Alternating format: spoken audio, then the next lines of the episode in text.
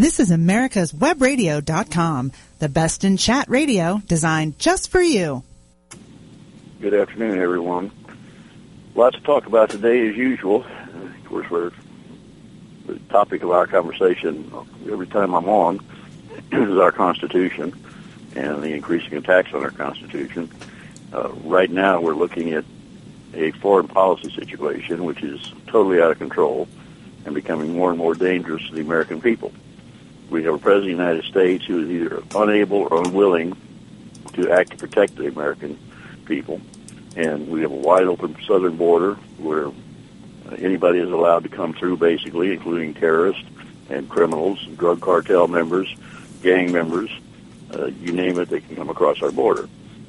But uh, and as far as the fight against ISIS, interesting that today the uh, new Secretary of Defense testified before Congress that basically he criticized the President of the United States and his whole plan as far as defeating ISIS.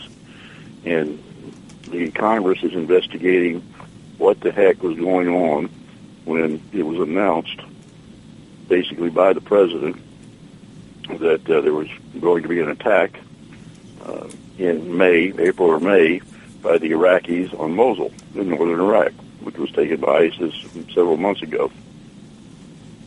You don't go out and announce plans. Particularly, you don't do it with our allies that are going to be uh, the ground forces involved. The Iraqis have now backed off. They have attacked Tikrit in the last couple of days and did not even tell the United States or the president they were going to do it. Even though we're, we're providing them with some air support, they did not let their plans be known until they actually launched the attack. They don't trust the president of the United States. Netanyahu, prime minister of Israel, obviously doesn't trust the president of the United States either. And he he came forward and made a speech to the Congress yesterday on as a result of an invitation by Speaker Boehner, and he talked about the dangers of the so-called agreement that is about to be reached, we think, between the Obama administration and Iran. Obama is infuriated by this. More and more, Obama is not acting as President of the United States. He is acting as if he were Emperor of the world you do not dictate to a leader of an allied country, or any country for that matter, but particularly an allied country, you don't dictate to them what they can say and when they can say it and who they can say it to. If that is what Obama was furious about. That's why you had some of the Democrats who were in lockstep with Obama refused to even uh, be there for the speech and to criticize the speech. Obama refused to watch the speech. He arranged to be doing something else at the time so he didn't even watch it on television. But the crux of the speech was that the Iranians are our enemies. They're the enemies of Israel. They're the enemies of the United States. They're the enemies of the entire non-Muslim world and the enemies of some of the Muslim countries in the Middle East. They are sponsors of terrorism. They call for the destruction of the great Satan, which is the United States, and the little Satan, which is Israel. They call for all the Jews on the face of the earth to be totally wiped out. They are supposedly opposing ISIS, but we can't trust them not to work with Al Qaeda, for example. We know for a fact that Al Qaeda has been operating from inside Iran, that they have training camps in there for the terrorists, and they have uh, free access. The leadership of the Al Qaeda has free access to hide in Iran because you know we're not sending planes in to bomb them in Iran or sending drones in because the president of the United States seems to be in love with the Ayatollah. He seems to, to uh, be favoring Iran. But the key to Iran is the fact that they are going to develop a nuclear weapon. A year ago, the sanctions that were imposed by the United States and other Europe and European countries on Iran were destroying our economy. There is growing pressure of the people in Iran to return to a secular form of government, to get out from under the uh, thumb of the Ayatollah and his minions, and to restructure the economy. we had them on the ropes. Then the president unilaterally, on his own, without permission of Congress, started canceling some of the sanctions, giving them back money that they needed, and allowing them to continue with their program to enrich uranium. Now, enriching uranium is the first step towards developing a nuclear weapon. They're being allowed to do this. Some intelligence reports I've seen indicate that they may be able to do this within a couple of months, but probably no less than a year. Now we have this agreement, which, by the way, was there have been deadlines for them to reach an agreement uh, with the United States and other countries that have been kicked down the side of the road, kick, you know, kicking the can down the road, giving them more time to enrich the uranium, uh, making partial agreements that essentially give them more money to, to use for their program and allow them to start developing something, including ICBMs, intercontinental ballistic missiles, that can be used to launch attacks with nuclear weapons, not only on Israel and other Middle Eastern countries, but on countries in Europe and even on the United States. We don't know how far along they are on these ICBMs. We don't know how far they're along they are on the uranium enrichment and developing the bomb. The agreement supposedly was for UN inspectors to be able to come in and see the sites where this is being done. They know they haven't been allowed to see all the sites. They know a lot of it's being done in secret. Yet the President of the United States has decided, apparently, and I'm, you know, I got some emails yesterday after I posted a new article on my on blog on nullification. I'll talk about that in a few minutes. But I got some emails from people saying, when are you going to post something on the Iranian deal? Well, I'm going to definitely do something, but I want to wait until I see the final outcome, exactly what the president is going to agree to. It looks like he's going to, you know, basically give Iran a blank check to do what they want, but I want to know the details of that. So I will be doing an article. And by the way, you can access my blog at www.michaelconnelly, C-O-N-N-E-L-L-Y, dot jigsy dot com. And you can see all the articles I've written on there, and you can find out more about me, and you can also look at the books that I've written for sale through there, and also they're on sale through sale for sale through Amazon and other places. but the point is, is that I'm looking at the Iranian thing, and looking at what the president's going to do, and more importantly, how he's going to do it. Because see, this would be a treaty. Any agreement made with a foreign country by this country is a treaty that should be ratified by the United States Senate. All treaties, the Constitution requires that all treaties have to be ratified by two-thirds majority of the Senate before they can go into effect. That's what the Constitution says. It's clear. Now, the president can claim this is an agreement, but an, just a minor agreement with a country is totally different from a major agreement and a treaty which affects the security of the United States and of our citizens. Obama has no intention of submitting this to the United States Senate, just like he has no intention of submitting the Small Arms Treaty, which John Kerry signed on his behalf. The UN Small Arms Treaty he didn't want to submit that to the Senate because he knows it will never pass. So he's saying, and his advisors are saying that, well, this is all because the Constitution doesn't really mean what it says. Uh, the president can enforce treaties in the United States and around the rest of the world without having them ratified by the United States Senate. And the only thing the United States Senate can do then is by two-thirds majority come in and tell the president to stop that turns the Constitution totally on its ear. There is no provision in the Constitution for that, yet this is what the president's using. So what's the Iranian deal look like? Well, he's, they're talking about basically uh, getting a promise from the Iranians that uh, they will not develop nuclear weapons. The Iranians have denied from the get-go that they are developing nuclear weapons. All of our intelligence shows that they are, that that is their ultimate goal here. They're not doing this uranium enrichment for peaceful purposes. Yet the president is going to take them at their word, apparently, say, okay, the Iranians have promised not to develop nuclear weapons. So we're going to lift all the sanctions. We're going to let them have all the money back that has been seized in foreign bank accounts. We're going to save their economy even more. And we're going to basically have an agreement with them that in 10 years they can do whatever they want, but in the interim, we'll have their promise. And that's all we have. Apparently, there are going to be very little, if any, provisions for inspections or to find out what the Iranians are really doing. And that's what Netanyahu was objecting to yesterday. That puts his nation at risk. That puts the United States at risk. That puts the entire Middle East and Europe at risk. We have a rogue nation that is going to have nuclear weapons. Now, if this all sounds familiar, it's because a few years back, the Bush and Clinton administrations uh, cut a deal with North Korea where basically they accepted North Korea's word that they wouldn't have nuclear weapons.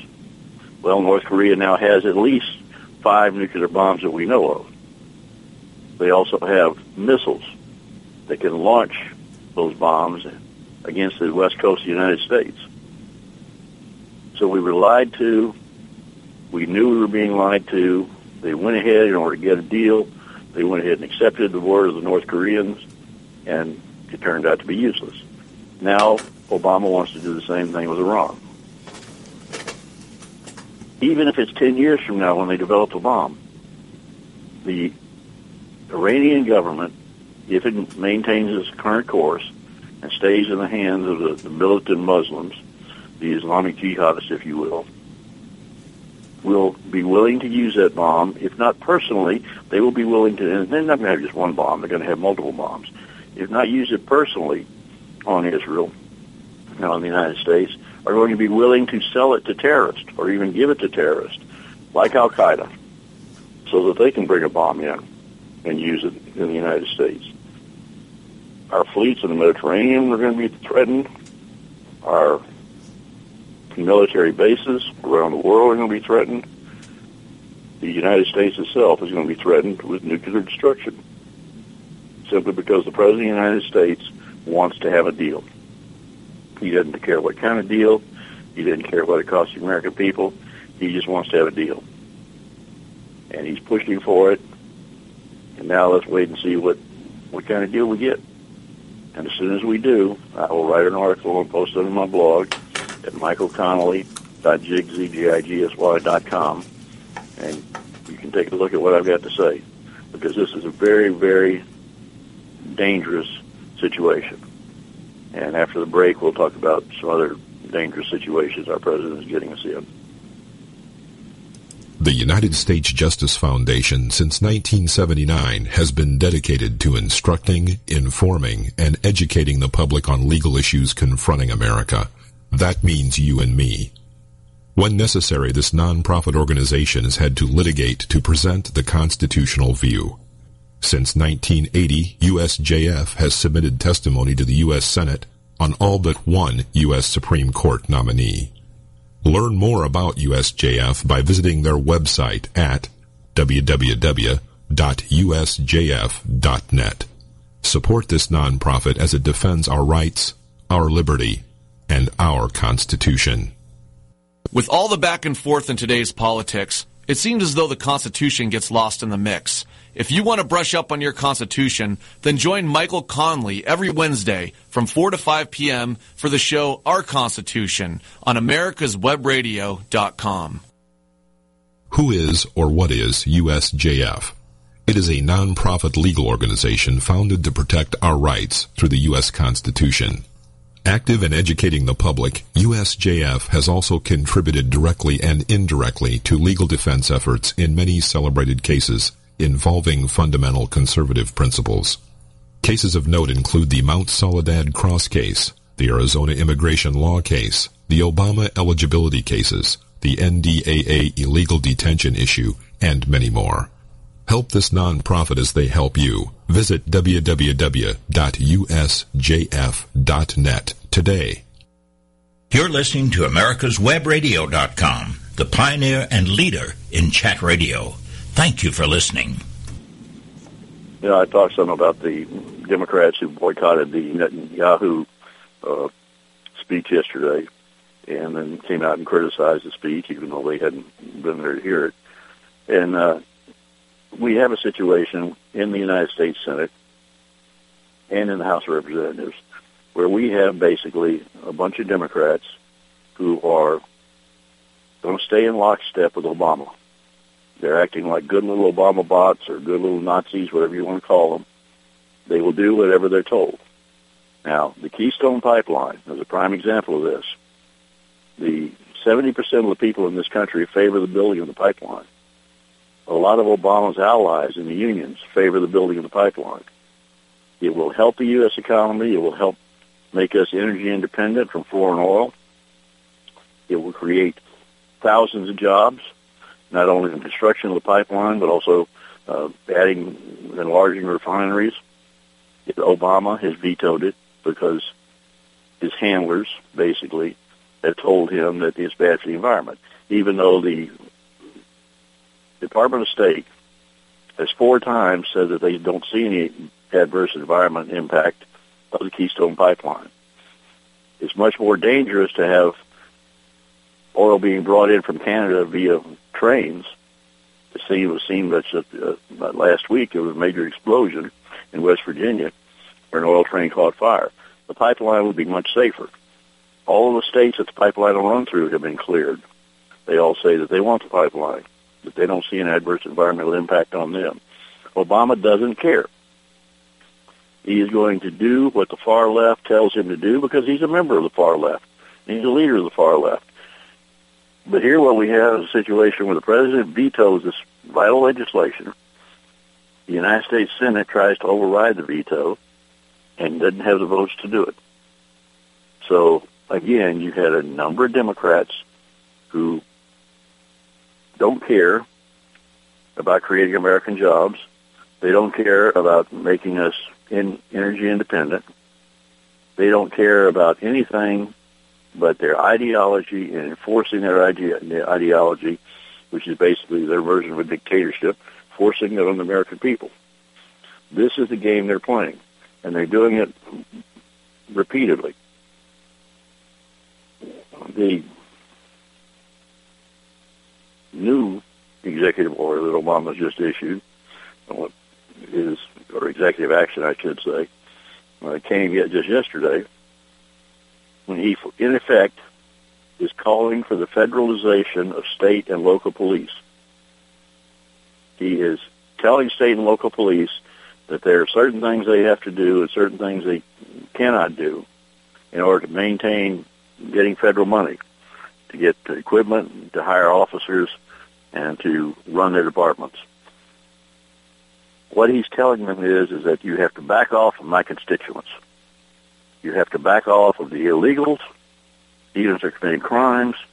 You have to back off of uh, getting people, arresting people for minor drug charges. And you have to particularly back off of arresting people because of certain people because they are black.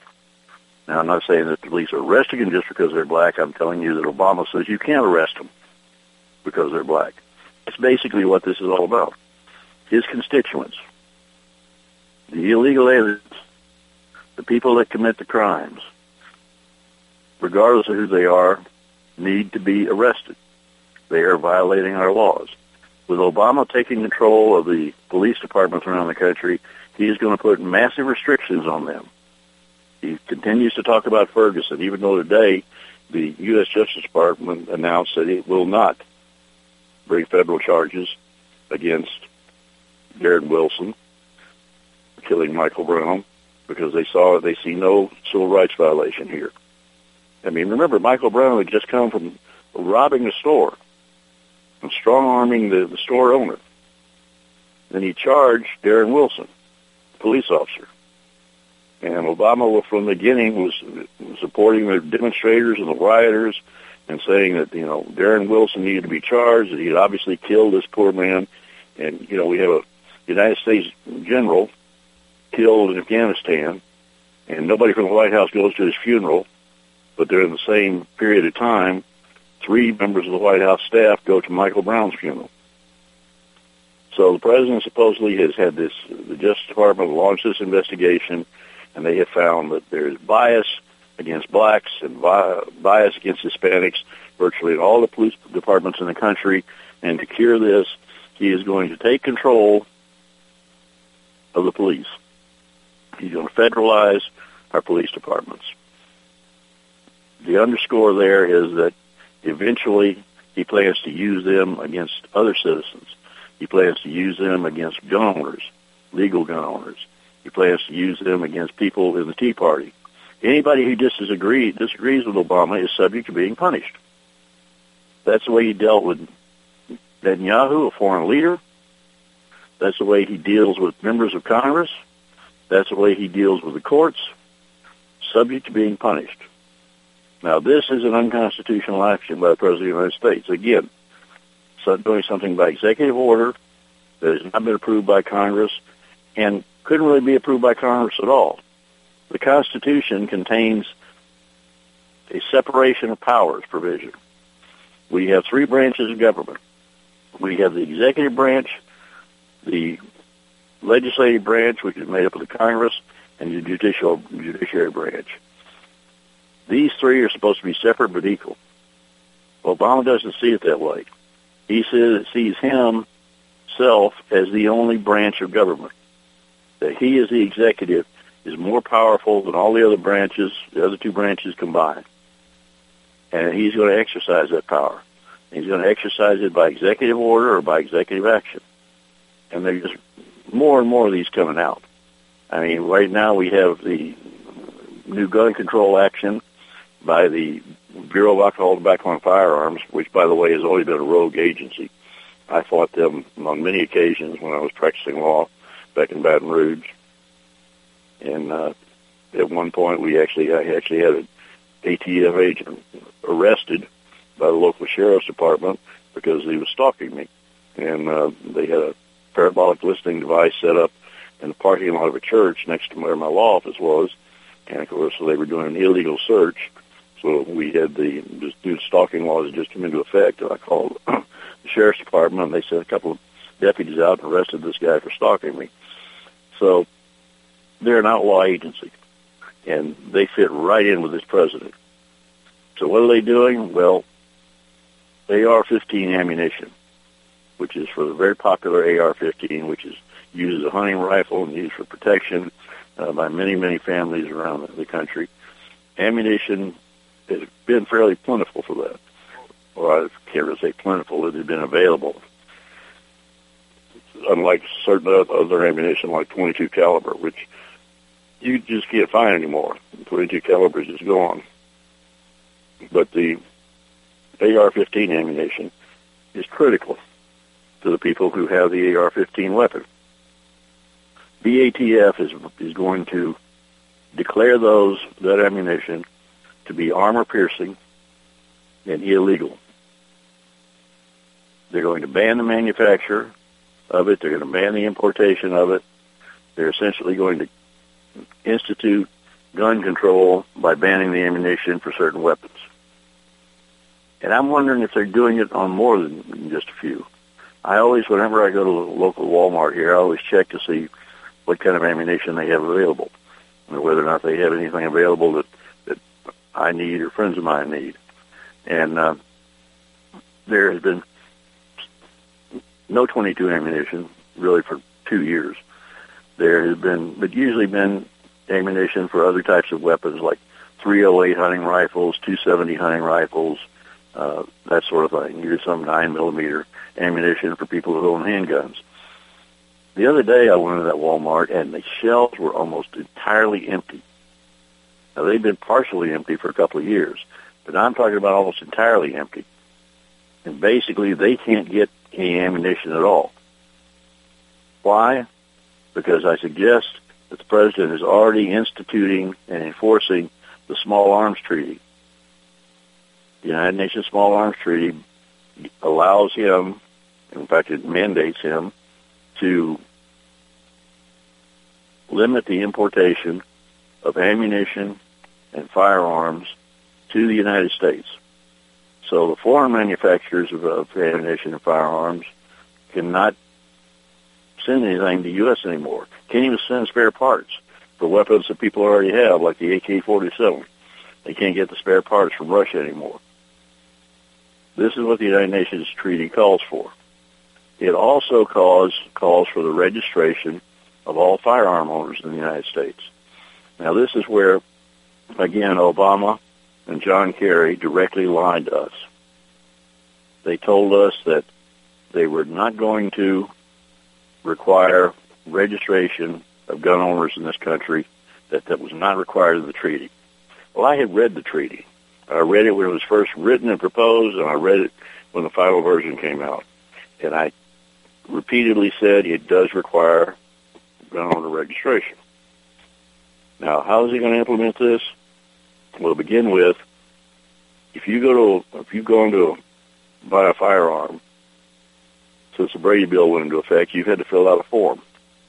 If you're buying it, you know, from a, a licensed gun dealer, you have to fill out a form in which you have to say a number of things about whether or not you have ever been convicted of a crime, whether or not you've ever been adjudicated to be mentally ill to the point of being a danger to yourself or others. You have to fill out you know, all these things with this questionnaire. The law requires that that questionnaire that be sent to the FBI to be run through their database and see if you're on the NICS list, which is the National Instant Criminal Background Check list. If you're on that list, you can't buy a firearm. If you're not on that list, then you're cleared to buy a firearm. Then the dealer is supposed to destroy the, the document, and the FBI is supposed to destroy the document and not keep any anything online on digital about the document. Everything is supposed to be destroyed. I guarantee you, since Obama came into office, that has not been happening. They're not destroying those documents. They are keeping those documents. They know when you purchased a firearm from a dealer. Now they're trying to institute laws, and some states are already doing it, to have a require a background check for you to purchase a firearm from a neighbor, purchase one from an individual at a gun show, to even have a background check if you have a firearm and you want to give it to your son or daughter, there has to be a background check on them. All of that information is going to be eventually, if it hasn't already, be eventually turned over to the United Nations because that's what the, the treaty requires. Then all of the names, addresses of all firearms dealers, all ammunition dealers, all individuals who own weapons, all needs to be turned over to the United Nations. And Obama is going to allow the United Nations to come in and do we don't know what with that information. Let's take our second break now. The United States Justice Foundation since 1979 has been dedicated to instructing, informing, and educating the public on legal issues confronting America. That means you and me. When necessary, this nonprofit organization has had to litigate to present the constitutional view. Since 1980, USJF has submitted testimony to the U.S. Senate on all but one U.S. Supreme Court nominee. Learn more about USJF by visiting their website at www.usjf.net. Support this nonprofit as it defends our rights, our liberty, and our Constitution. Did you miss a show that you really wanted to hear? All of our programs are available for download on americaswebradio.com and on iTunes. You can listen to your favorite programs on americaswebradio.com anytime you like. Don't be hoodwinked by the left who wants you to believe the fairy tale that we can power America on butterflies, rainbows, and pixie dust. I'm Marita Noon. Get the truth about energy on my show, America's Voice for Energy, only on America's Web Radio. Watchdog is a term given an organization like the United States Justice Foundation, which since 1979 has been watching out and, when necessary, taking the appropriate action from testifying to litigating to protect our constitutional rights. USJF, a nonprofit organization, is nationally recognized not only as a watchdog, but many in the government, as well as those involved in legal cases, have also called the USJF a bulldog for the tenacious approach in their presentation and proof of what is right. Find out more at www.usjf.net. Support USJF as they support you. You're listening to America's Webradio.com, the pioneer and leader in chat radio. Thank you for listening. When we talk about Obama's executive orders, of course, the most egregious one that he's done so far, uh, at least high on the list, is the one on amnesty. Now, we have a very brave Texas judge, federal judge here in Texas, that has ruled that the amnesty granted by Obama is illegal and unconstitutional. Why? Because the Constitution of the United States gives ultimate authority, and it's clear, ultimate authority over naturalization law, and by reference therein, immigration law, to the Congress of the United States. The President has no involvement in it. The President can only veto a law that they might pass, but he cannot make laws on his own. He can't choose which laws to be enforced. He certainly can't violate the laws by granting amnesty but that's exactly what he did. He continues to do this type of thing. The federal judge says, no, you can't do it. The problem is, Obama has already decided that he doesn't have to follow the Constitution. He doesn't have to follow federal court orders. And let's look at some of the examples of the, the federal court orders that he's ignored. Back during the BP oil spill a few years back, we had a federal judge, Obama issued a moratorium unilaterally without permission of Congress a moratorium on drilling, new drilling in the Gulf of Mexico. The federal judge in New Orleans ruled that he could not do that. That ruling was upheld by the Court of Appeals, and Obama continued with the moratorium. The Secretary of Interior at that point was brought in and told that he would be in contempt of court if he didn't raise the moratorium. He refused. He was held in contempt of court. Again, the courts said that Obama couldn't do this, and to this day, he's never officially lifted that moratorium. So he's violated federal court orders. Now, this most recent executive action by the FCC that is essentially going to take control of the Internet, to regulate the Internet. Now, what do they plan on regulating? Prices, content, accessibility, they plan on, in other words, regulating this show, all the other shows on America's Web Radio, regulating the blog that I do on the Internet, probably trying to come in and regulate the United States Justice Foundation because we have a website and do business on the Internet. This is a political move by the Obama administration to regulate free speech and freedom of the press. It is blatantly unconstitutional. The United States Supreme Court ruled several years ago that the FCC had no authority. I'm not talking about saying they had limited authority. I'm talking about saying they had no authority to regulate the Internet.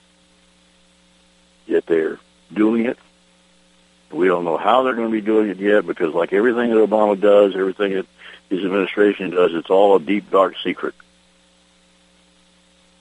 The secret this time being 332 pages of regulations passed by the FCC, and the public has never seen them. We don't even know what's in the, the group of regulations. No one was allowed to read them prior to them being voted on. Shades of Obamacare. Remember how that one was sneaked in the middle of the night, and Nancy Pelosi so shamelessly said that uh, we have to pass it, and then we'd find out what's in it. Well, I already knew what was in it. And I predicted it in my blog article back in, well, in an article I wrote back in 2009, which basically started my blog. We don't know what's in these FCC rules. And we probably won't, won't know until we start getting contacted by the FCC and them telling us, you know what, you're violating the rules.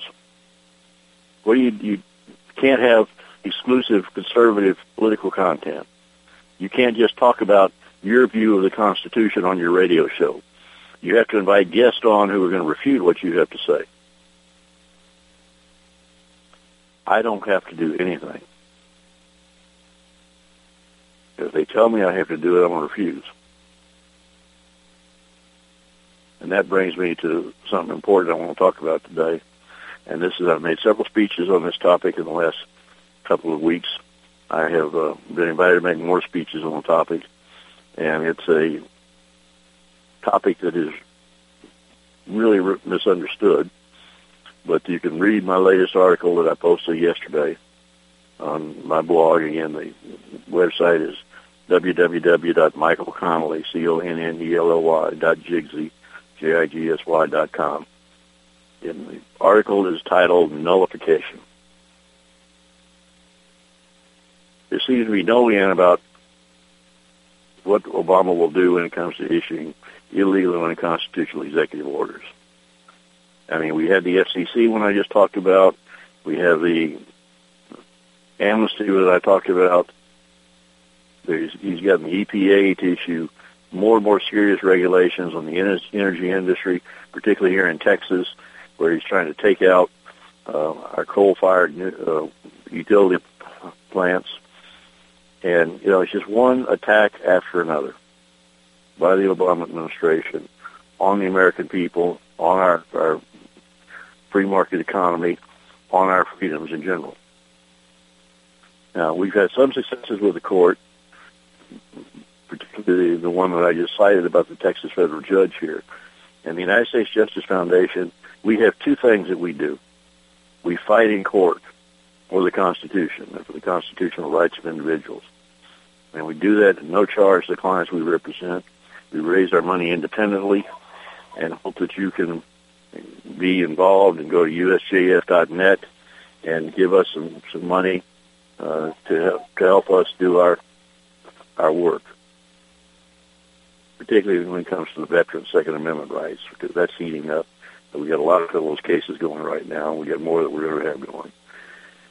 But the court battles need to continue. But then Obama may ignore the courts. It means the courts start acting and enforce their re- regulations or their rulings on the Obama administration. But what we're trying to do also at the United States Justice Foundation is educate people, educate people to the about the Constitution, about what our rights are, about what our rights continue to be, and how to protect those rights. One of the things that I'm talking about now is what now people hear the word nullification, they think of only jury nullification, which universally you'll be told by federal judges and by uh, scholars that there's no such thing in the Constitution, that juries have no right of nullification. As a matter of fact, why do you think the Founding Fathers set up the jury system? Because American colonists were being tried, some of them taken back to England to be tried by judges only in a magistrate court, and they didn't even know what laws they supposedly violated. They had no right to counsel, and there was not a jury of their peers making a decision. So it was political decisions. Our founding fathers wanted that to stop, so they put in a jury system, and the jury would decide the guilt or innocence of a person charged with a crime. Inherent in that is the fact that it doesn't matter if a judge tells you this is what the law is if you disagree with that law, if you believe that that law is unconstitutional and the person should not be convicted under that law, then you have a right to vote for acquittal. The reason you vote for acquittal cannot be questioned. You can't be called before a judge and say, why did you cast that vote? You have a right to do it, you have an obligation to do it. But there's other forms of nullification.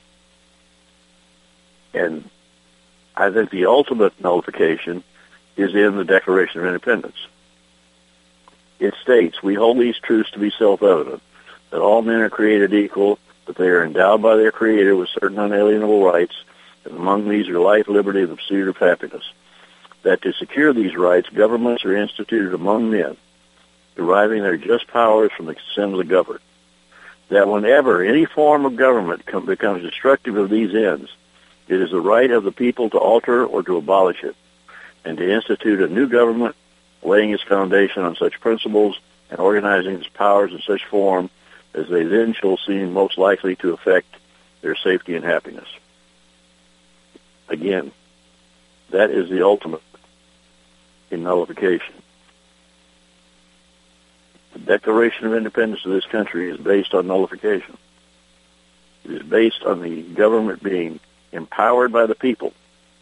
If we create the government, then we can alter the government, we can abolish that government. We are in charge of the government. We are in control of our government. That's the way it's supposed to be. They are not in control of us. But we have Obama and his elitists, his so-called progressives, the left wing, that think they not only are in control of us, they control every aspect of our lives. You have political correctness running amok. You have people told that they can't talk about their religion, that they can't display American flags, that they can't say certain things, that they can't tell the truth, all because we have to be politically correct, all because they want to control. The Declaration of Independence was designed to keep that type of thing from happening because it was happening to the colonists. I'm encouraging everyone that reads that article and everybody listening right now to go and look, reread the Declaration of Independence. I confess, you know, I, I study and read the Constitution all the time because that's what I do. I'm a constitutional attorney, and I write about the Constitution. But I hadn't read the Declaration of Independence in a few years. I went back and reread it before my latest speech on nullification, and I looked at the laundry list of things in the Declaration of Independence that were being used to justify colonies breaking from Great Britain and becoming independent. And the list was all the things that King George was doing to violate their rights. And it was taxation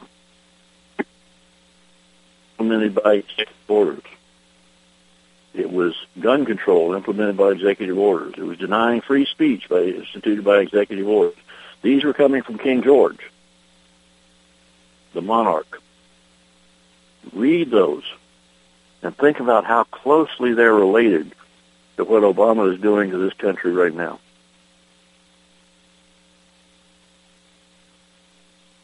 They're almost exactly identical in a lot of respects. In fact, I'm probably going to try to do another article on that uh, just to talk about that because of the fact that it, it is so scary when you read that and you look at it in retrospect of, of what our founding fathers did and why they did it and what we have to do.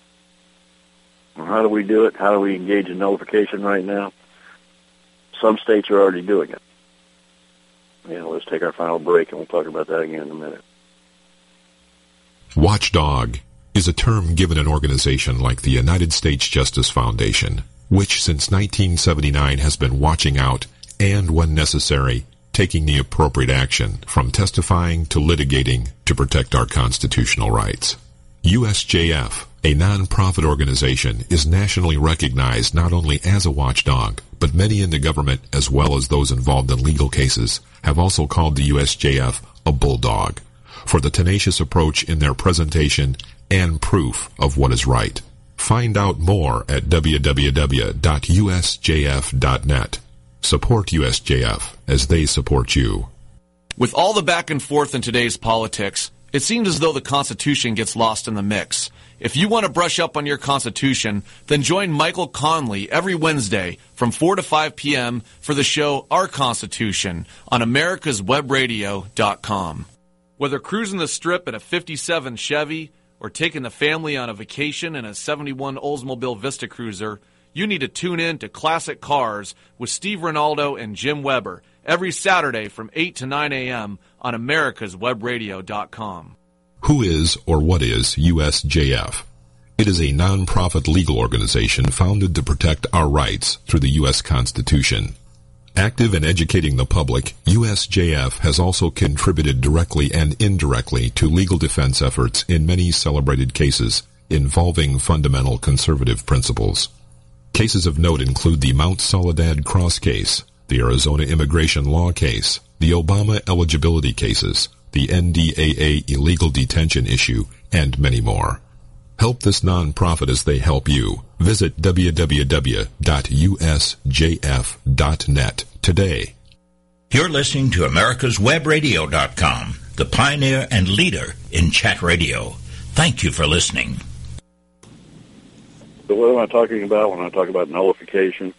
Well, I'm talking about the state legislatures standing up, as is being done in Texas and places like Montana, uh, where the state legislatures are saying to the federal government, we are not going to allow you to come into our state and violate the constitutional rights of our citizens.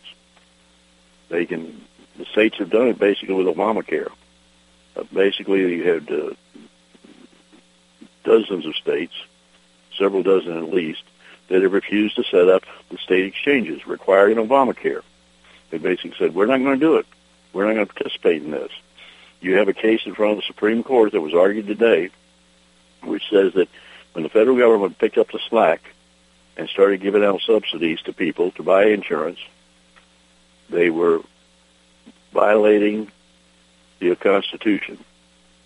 That they could not set that up because Obamacare did not provide for the federal government to do that, that the states had to do it. If the states refuse to do it, they can't be forced to do it. It's going to be interesting to see how the courts decide on that because it's a classic uh, confrontation that could result in Obamacare being virtually destroyed if the proposition is held that this is an illegal act, an unconstitutional act, that the states can't opt out, but that the federal government can't pick up the slack. So we'll have a decision on that in three or three, three and a half months, something like that, and we'll see how that washes out. But that's the idea behind nullification. The states can do that sort of thing. Local sheriffs can do it. Cities can do it. Towns can do it. Counties can do it. They have the right to say enough is enough.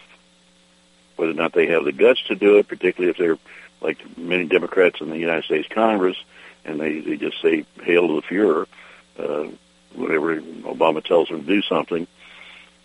But there are a lot of places out there where we can bring the pressure to bear to get it done. Now, I wrote on my blog uh, several months ago, in fact, over a year ago now, I wrote an article called "The Line in the Sand," where I talked about the Constitutional Sheriffs and Peace Officers Association, which is a group that was formed by Sheriff Richard Mack, he was sheriff in, you know, he was a sheriff in Arizona, and he was involved in a landmark United States Supreme Court decision. Basically, when he was sheriff when the Brady Bill was was passed, that required background checks for people to buy firearms he was told, as were many other local sheriffs and law enforcement officials, that they were responsible for doing the background checks. He believed that was unconstitutional. He also believed that to enforce that violated his oath of office. And his, his oath of office was basically the same as the one I took as a military officer to protect and defend the Constitution of the United States against all enemies, foreign and domestic. He said that he felt, felt the Brady Bill violated the Second Amendment rights of his constituents in his county, and therefore he was not going to participate in enforcing it. He sued the federal government. Because the Clinton administration, this was back during the Clinton administration, was ordering that he and other county sheriffs enforce it. Richard Mack and six other sheriffs from around the country sued the U.S. government. It went all the way to the Supreme Court, the case did, and they won basically, the U.S. Supreme Court said that sheriffs and other people, law enforcement officials, or people who have taken the oath of office cannot be forced to violate their oaths. The federal government cannot make them violate their oath of office. That's why we have the federal National Instant Criminal Background Checklist right now instead of one in every every state or every county. So the Constitutional Sheriffs and Peace Officers Association had a meeting a year ago in January where they drew up a declaration and they had it signed by a lot of the participants were there, most of who were county sheriffs or chiefs of police and who basically said that they would not not only not enforce unconstitutional laws of their state or federal government, not only not enforce those within their counties, they wouldn't allow federal authorities to come in and enforce those. And they were talking specifically about gun control, but they were also talking about Fourth Amendment rights, illegal searches and seizures, the lack of due process, all the things that I've been talking about on this show and in my blog for several years now about what's happening to the veterans in this country. They're being denied their basic constitutional rights. Again, that's the reason we ask you to come and contribute to us. It's uh, usjf.net. That's where you can find find a way to contribute to us. And by the way, usjf.net. If you haven't had a chance to write down yet, uh, website blog link is you can go to usjf.net. You can go to the About Michael Connelly Executive Director section, which is at the top of the page, the home page, and that will give you a link, direct link you can click on to go to my, my blog. And read what what I say there, and go to the, the, the latest article on nullification, because both in that article and the article that I wrote um, a year ago, both of those contain links to that declaration that was signed by those sheriffs. And anybody can sign it. I've signed it. Uh, the other people I know that have signed it. I'm not a sheriff. I'm not in law enforcement, but uh, I believe in what they're doing, and they're asking people all to sign on to that. And more importantly, take a copy of it to your local sheriff. Hand deliver it. If you can't do that, email them a copy, or mail them a copy, or fax them a copy. But preferably try to arrange a meeting with them and hand deliver it to them and say, we want you to read this and we want you to sign this. We want you to consider the implications, what the federal government is doing, constitutional implications, and we want you to sign off. Yes, we know that from the federal government if necessary, and even in some cases from the state governments, like what's happening in Maryland, California, New York, where they actually have doors being kicked in by the police in order to arrest people to confiscate people's firearms. I mean, I, I don't know if I've talked about this on the show yet, but we have the, the suit's been by a Navy veteran up in New York State who has never been diagnosed with PTSD. He has never been had depression. He has never uh, been treated or examined by a psychologist or a psychiatrist. State confiscated his weapons. Why? Because he had gone to the VA because he was having problems with insomnia. So now some insomnia and minor PTSD and depression and letting your spouse pay the family bills or letting the bills be paid automatically by your bank. All of these are now criteria, according to Eric Holder and according to the VA, these are all established that you are mentally ill to the point of being a danger to yourself or others. You can't sleep at night, you're mentally ill. You have the bank pay your bills through an automated system, you're mentally ill. This is the enemies list that Obama has. And if you want to know who's on that enemies list, go to the Department of Homeland Security. Look at their list of potential domestic terrorists.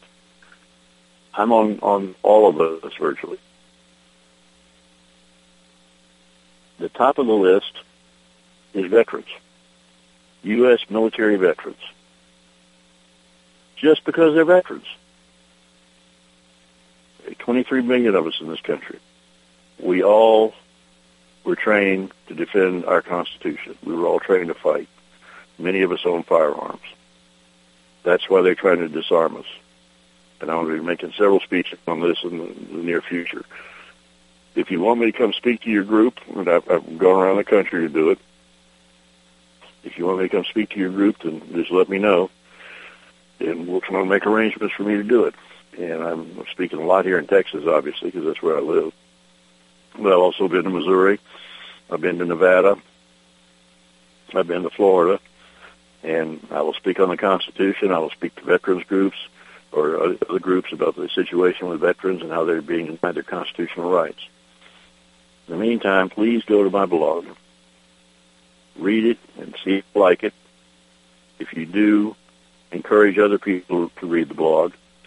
And you can my email address there, and you can email me and have me put you on my mailing list for the blog. The mailing list is totally private. Nobody else has access to it. I don't send forwards. All I use it for is to email you and let you know when I post a new blog article. Now, if you want to contact me because you're a veteran and you're having problems with VA, again, there's no charge for our representation. Uh, you need to email me there, Michael at usfmail, It's United States dot net, not dot com, dot net. US dot net. Me, to you, from we'll do what we can. Okay, fight for your rights, protect your rights.